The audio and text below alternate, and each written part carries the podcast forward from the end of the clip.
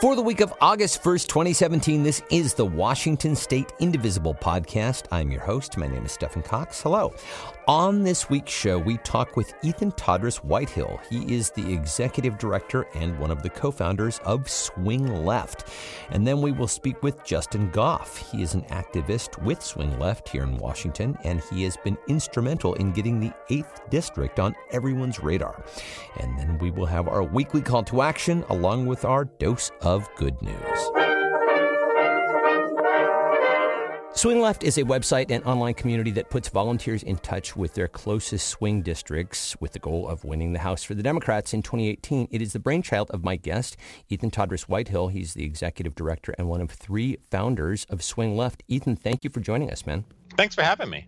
I think this is actually my first podcast. I'm no, no, my second, my second. Oh man, well I was I was hoping So to be close, your first, close, but uh, yeah, all right, that's fine. I'll I'll take it.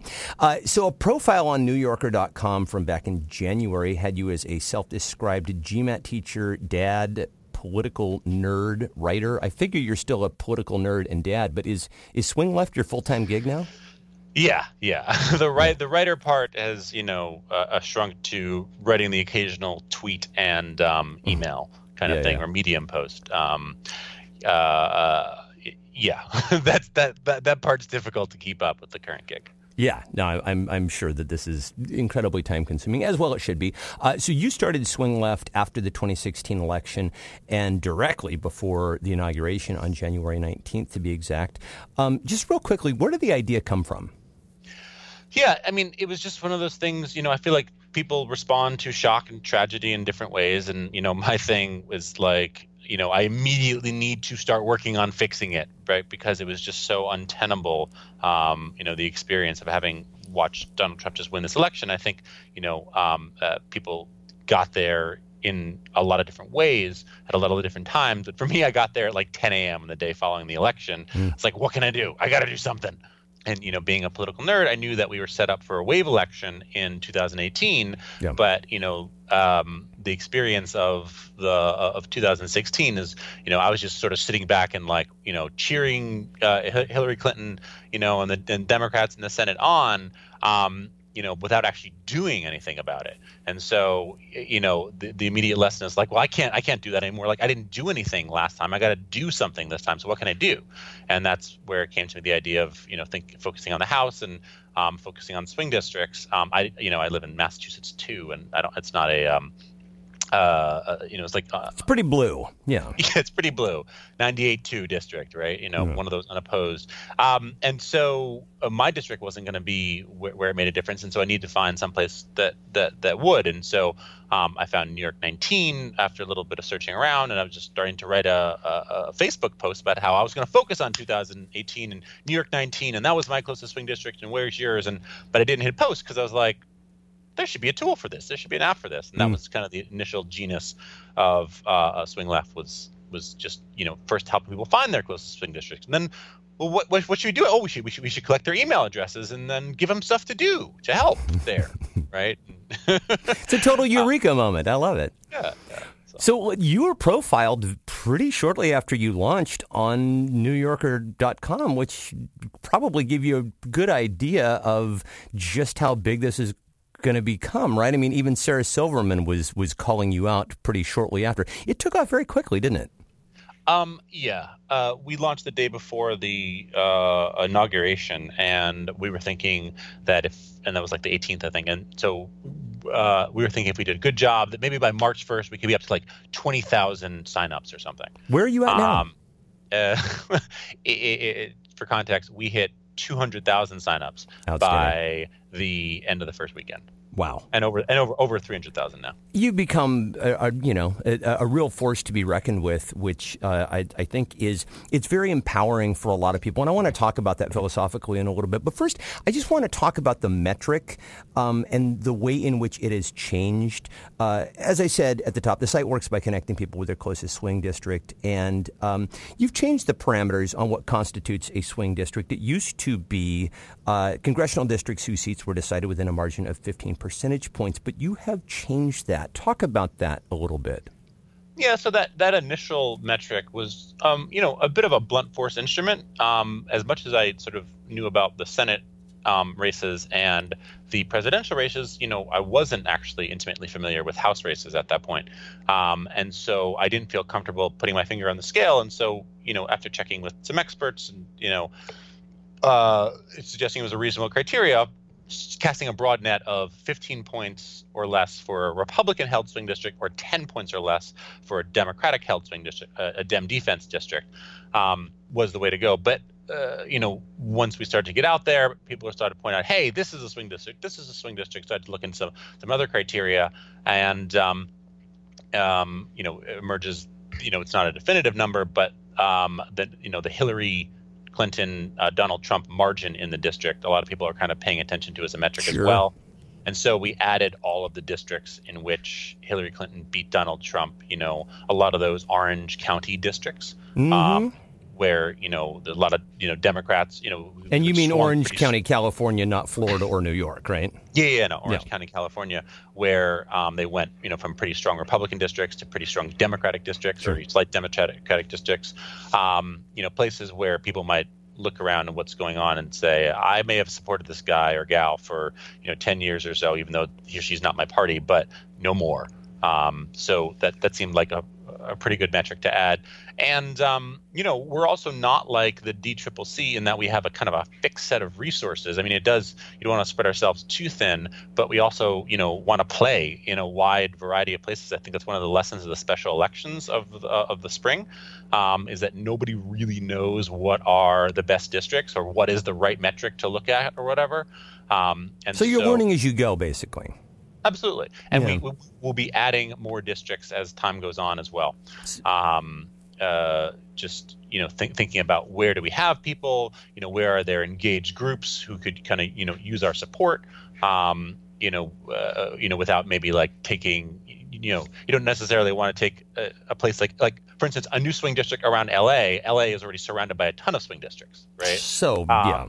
So like you know the, the value of adding another swing district around LA versus the value of adding another one around Seattle. For Say, for um, example, um, which I want to get to in a second. Yeah, because uh, you actually just included my home district, uh, Washington's 8th. So I want to get into that in a bit. But so uh, right now, your site says you're targeting 65 total districts. Um, 64. For, oh, 64. Okay. Um, and 48 of which are held by Republicans. And uh, now, Oh, 47 now. I'm getting a little bit of stale uh, data. Uh, but yeah. So basically, your math is if you hold on to the blue districts and you win half of your red districts, you win back the House. Uh, I guess the question is in this new metric, and you touched on this a little bit, but I just want to kind of get your uh, get you to, to flesh this out a little bit more. How much are you factoring in what I guess we can call the Trump factor, meaning that you know even popular presidents lose seats in their first midterm, uh, and Trump is at least in the aggregate just historically unpopular. So, are you expecting potentially bigger losses in 2018, and does that figure into your algorithm? Yeah, I mean, I think that was like the premise of the uh, uh, swing left in the beginning, right? That, like as you said, um, midterms go against the incumbent much more strongly when the incumbent's party holds all three branches of government.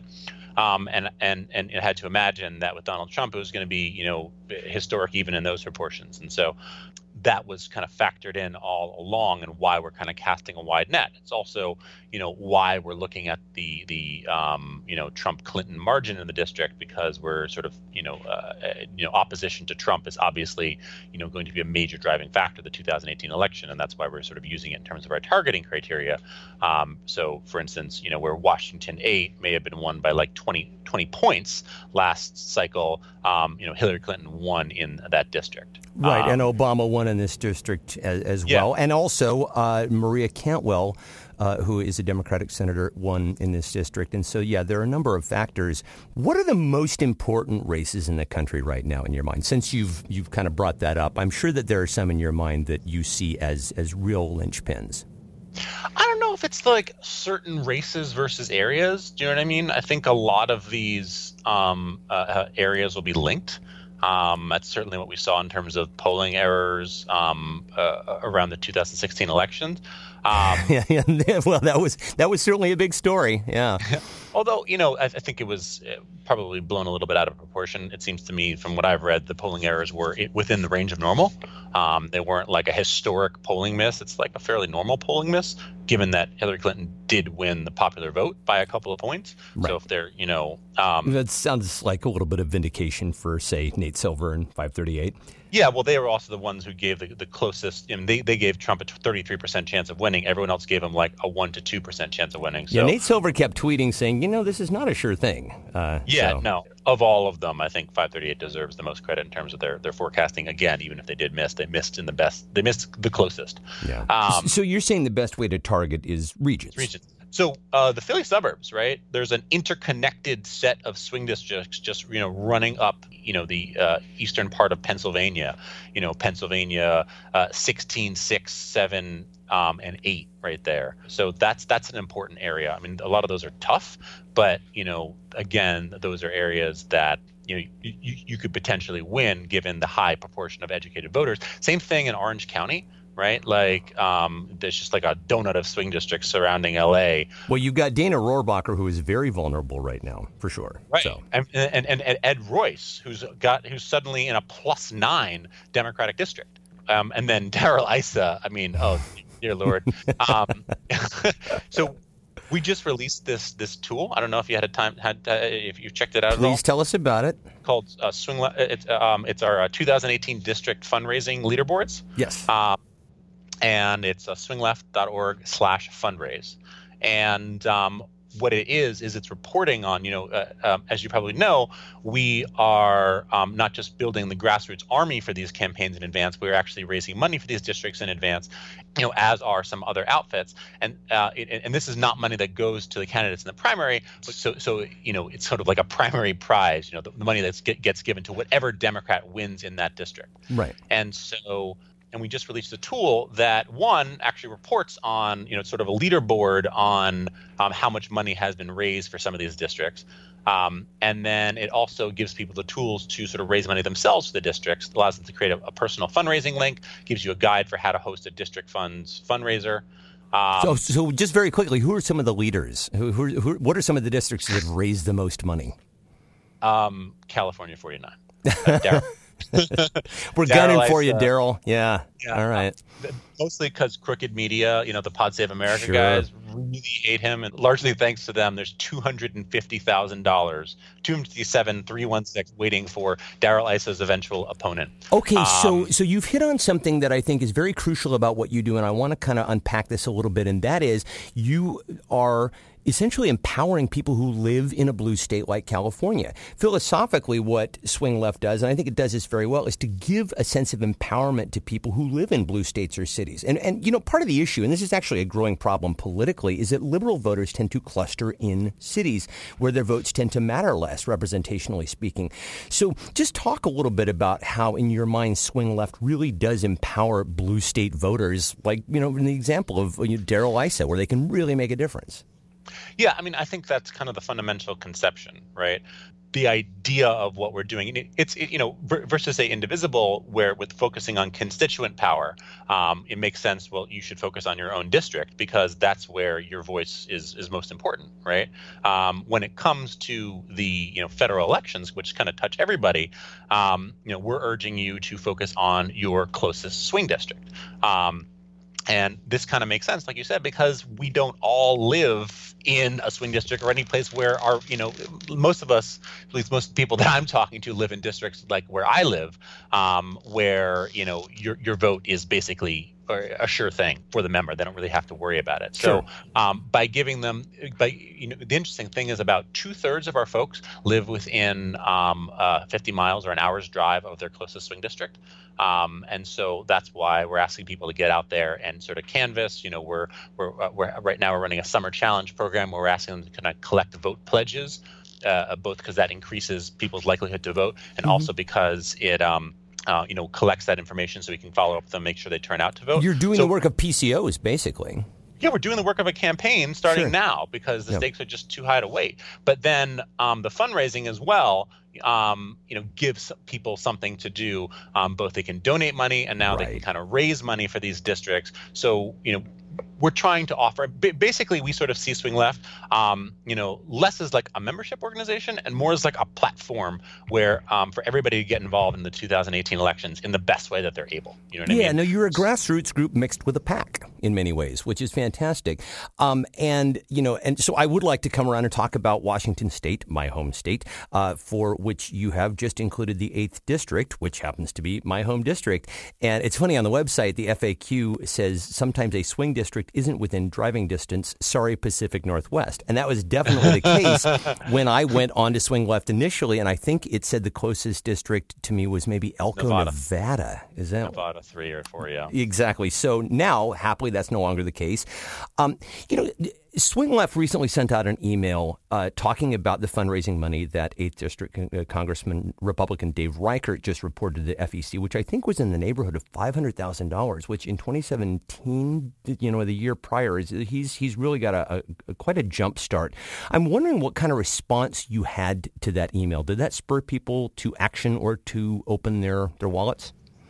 Yeah. Um actually we sort of like wanted to see what, where the people were more interested in sort of a national story or a local story and and the, the email that we sent out um, around the you know your local swing district here here what your local swing district rep has raised um, you know here's what we and other groups have kind of raised for the eventual democratic nominee in that district um, you know I should highlight, by the way, this method of fundraising, raising for the eventual nominee, is really something that's been possible for many years. These district district funds, but not something that's really been done at any kind of scale before. Yeah. Um, so it's it's kind of an exciting new model. And you know, I'm, I'm sort of sad to report that um, for, for Reichert, um, there's only fifteen thousand dollars sitting waiting versus you know um, Reichert has like five hundred and fifty seven thousand dollars. But well, the eighth district has only been recently included on swing left as a swing district. Right? Yeah. The the cool thing with the fund though is that you don't have to wait for the nominee. You can donate. You know, you don't have to sort of like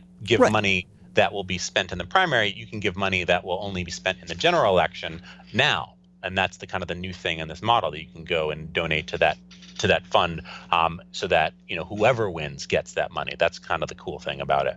Um, but you know, if you look at some of the money raised in some of these districts, it's not just Issa where there's a lot of money remaining. In fact, there are eight districts in which we've already raised um, more money for the Democratic nominee than the Dem- than, the Democrat raised all last cycle. That's incredible.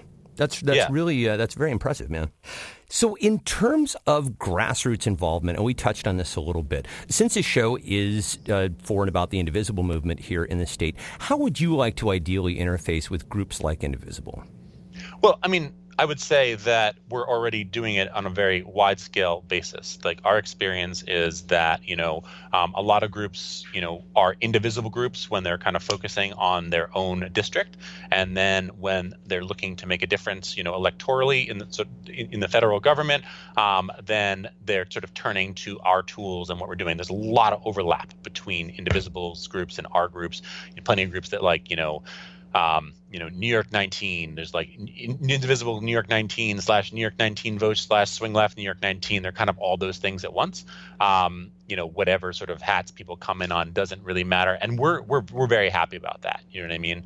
Um, the only thing we're really interested in is getting people out to do this work. You know, uh, uh, canvassing, creating these campaigns. You know, uh, uh donating, raising money for these candidates. Um, you know, doing research for their swing district. Um, all this kinds of stuff. So, yeah, well, I mean, you definitely have a significant footprint here in Washington State and in the Pacific Northwest.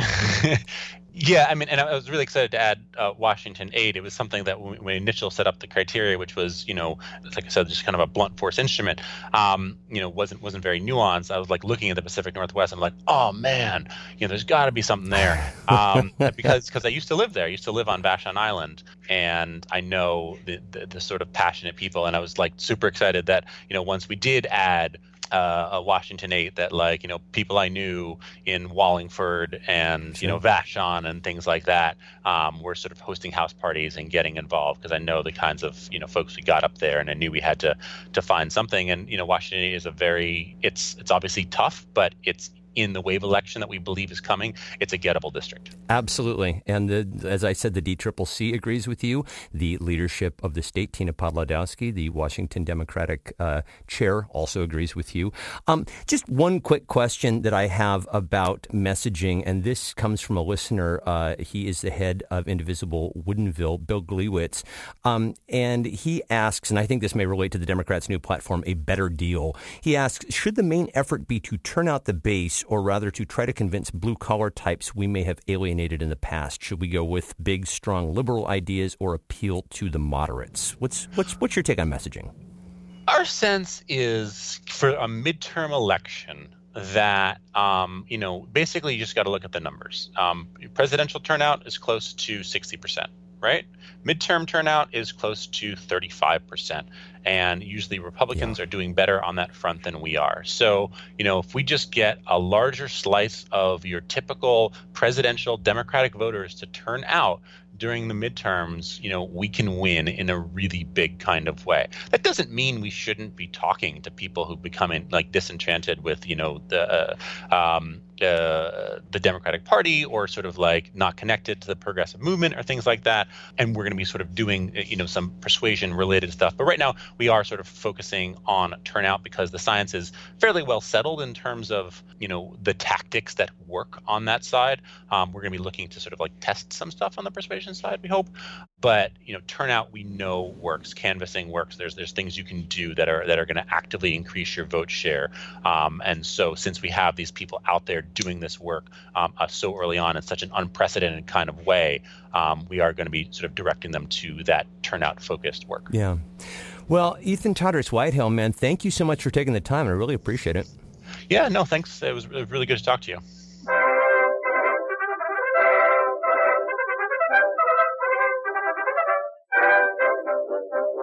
Time now for this week's call to action. But first, of course, our dose of good news. Now, because this show generally comes out on a Tuesday or Wednesday of every week, by the time I get to one of the biggest good news stories in some time, say how 48 Democratic senators, along with three Republican senators, not to mention millions of motivated grassroots activists, stopped Donald Trump and the GOP from stripping health care away from tens of millions of people. Well, by the time I get around to talking about it, not only is it, let us say, aged news, but uh, Trump and the Republicans have already gone on to their next onslaught.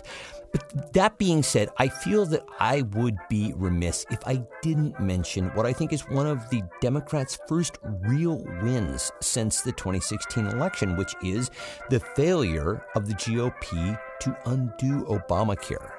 It, it cannot really be underplayed in my mind. And well, as I said, Trump is already on to his next petulant assault. In another bit of potential good news, congressional GOP support is beginning to crack for him and his insanity. And why? Because of you because of the constant pressure being put on our elected officials. That we in the indivisible movement told our senators over and over again that we had their backs, which emboldened them to speak out more and more forcefully against Trump care. And we pressured our House members. We thanked them for their votes when appropriate, and we let them know when we disapproved and we got through. Members of Congress are nervous, you guys, and that means something very fundamental, right? That means they are taking their cues from us, which means that the people are leading. I mean, how about that? I, for one, am a fan. So, while we do need to be prepared for the next big onslaught, and I mean that on any number of fronts against our health care, against transgender people, against immigrants, because it will come. It's important for us to pause for a moment and take stock of what this movement has accomplished. We made our voices heard. We held our elected officials to account. And that, you guys, is really damn good news. And so, for this week's call to action, in keeping with the theme of this week's show, this week's call to action is to canvass. I know, I know. If you're anything like me, the thought of knocking on doors just, fills you with existential dread. I'm with you, believe me. But look, My mom is out there doing it. Now, I'm not going to tell you her age because I'm a nice son, but I will tell you mine. I am 48. You do the math. In any event, if my mom, who is de facto older than 48, can get out there and do it, so can you. And so can I. Damn it. I have made a promise that I'm going to go out there and I'm going to do it. I'm going to hold good to that promise. So join me, won't you? Strategists of all stripe have said that at the end of the day, voter registration and turnout on election day makes all the difference. So let's get people fired up. Let's get out there. You wanna? I will if you will. All right. And that is this week's call to action.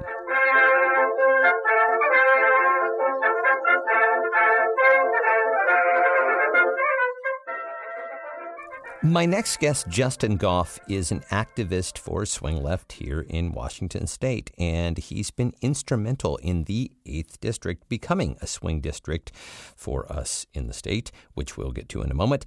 Uh, but we started by talking about how and when he first got involved with Swing Left. Yeah, it was it was interesting. I heard about Swing Left. I think uh, in that. Uh, that dark weekend, uh, that dark uh, inauguration weekend, and then kind of that bright light uh, um, after the Women's March. Um, I was on the internet, I was on Twitter, and, and, and I kept hearing about it, and I thought that is an interesting group because they have a clear goal. They're not trying to do everything, they're trying to do one thing, and that is swing the House representatives to the left. Right, absolutely. So, uh, let's say somebody here in Washington state wants to get involved with Swing Left. What do they do? So, the best way to get involved, if you go to swingleft.org, you can put in your address. It will um, identify the closest swing district. Um, anyone in Washington state, for the most part, is probably going to come up with the eighth. Um, which is Dave Reichert's district. Yep. And I believe you just put in your email address. Um, once you get through those prompts, you can volunteer to um, be on the research team. You can volunteer to go out and do some canvases or some voter identification activities, um, uh, all of which are kind of starting to kick into gear now in the summertime. So, for somebody who may not be within driving distance, easy driving distance of the 8th District, say somebody who lives in Spokane who's listening, what should they do?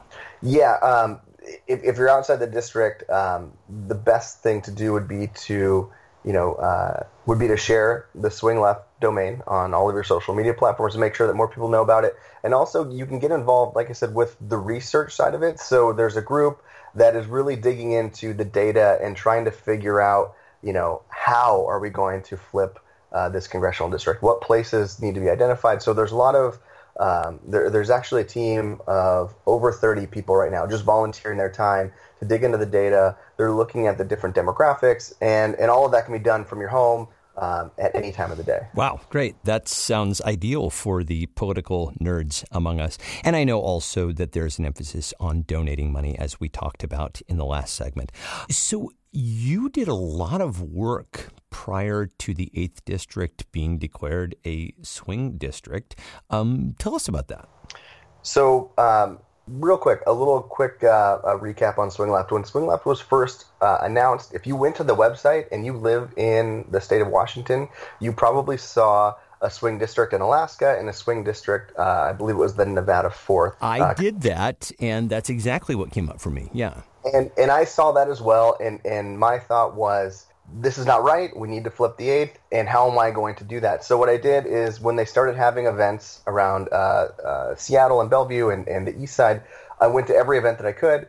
The events I couldn't get to, I reached out to the hosts uh, through email and said, "Look, we need to stay coordinated, and we need to have a push to add this additional uh, uh, swing district." And so, really, from day one, my my goal has been to help keep people coordinated, help keep uh, keep everyone uh, talking. So then, when it gets to the summer months, uh, when there's actual things to do um, in real life, you know, knocking on doors, getting you know, registering voters, and getting out the vote for the primary um, this year, um, I wanted to be able to be in a position where we can uh, activate um, the people that may have gone to the website. Uh, not seen a flippable district near them, and then they would have normally walked away from it. I want to be able to pull them back in and say, look, now we have uh, a district that we can all work on uh, and have a huge impact in our state. Now, you are also working on LD 45. That is the special Senate race with uh, candidate Manka Dhingra that has gotten so much press. Uh, she actually has been on the show here. And uh, when she was, she told me that there has been about $2 million poured into that race, which is just mm. unprecedented. Um, I, am curious to know how all that sort of folds into what Swing Left does, since it's not a House race; it's it's a, right. a legislative race. So, how is that different in terms of your strategy? So, the some of the earliest conversations that I've had with the people at the at Swing Left um, HQ was about the fact that we had this extremely important race happening in 2017. We also have, you know, a lot of other um, special elections uh, outside the 45th. We have elections in the 31st um, that that are uh, you know that we can be as Democrats or progressives we can be competitive in. We also have um, seats up in the 37th and the 48th. All of those things today, right now, are not going to flip the U.S. House of Representatives. But what we approached them and said we can use these events as training grounds to really get people excited about 2018. And I think that, okay. that that's the most important thing is is being able to connect the state level races to the federal races um, gives people a better understanding that it's you know not that it's the exact same thing, but it's very similar. And so they were 100% supportive, and they said whatever you need to do in your area, literally just go do it. Um, don't ask us for permission. Just go do it and let us know what's mm-hmm. working because they're taking all of this information in. Well, you have a lot to offer in that regard. And I should also mention that you've done work on a statewide ballot initiative that would force any candidate running for elected office in Washington state to show his or her tax returns. That's something that has obvious ramifications for the presidential race in 2020. Uh, and with that, you've brought a good deal of tech and entrepreneurial skills to the job. You are on the Washington Dems Tech Committee. You're also pursuing a master's in entrepreneurship at UW. How does all that come together for you?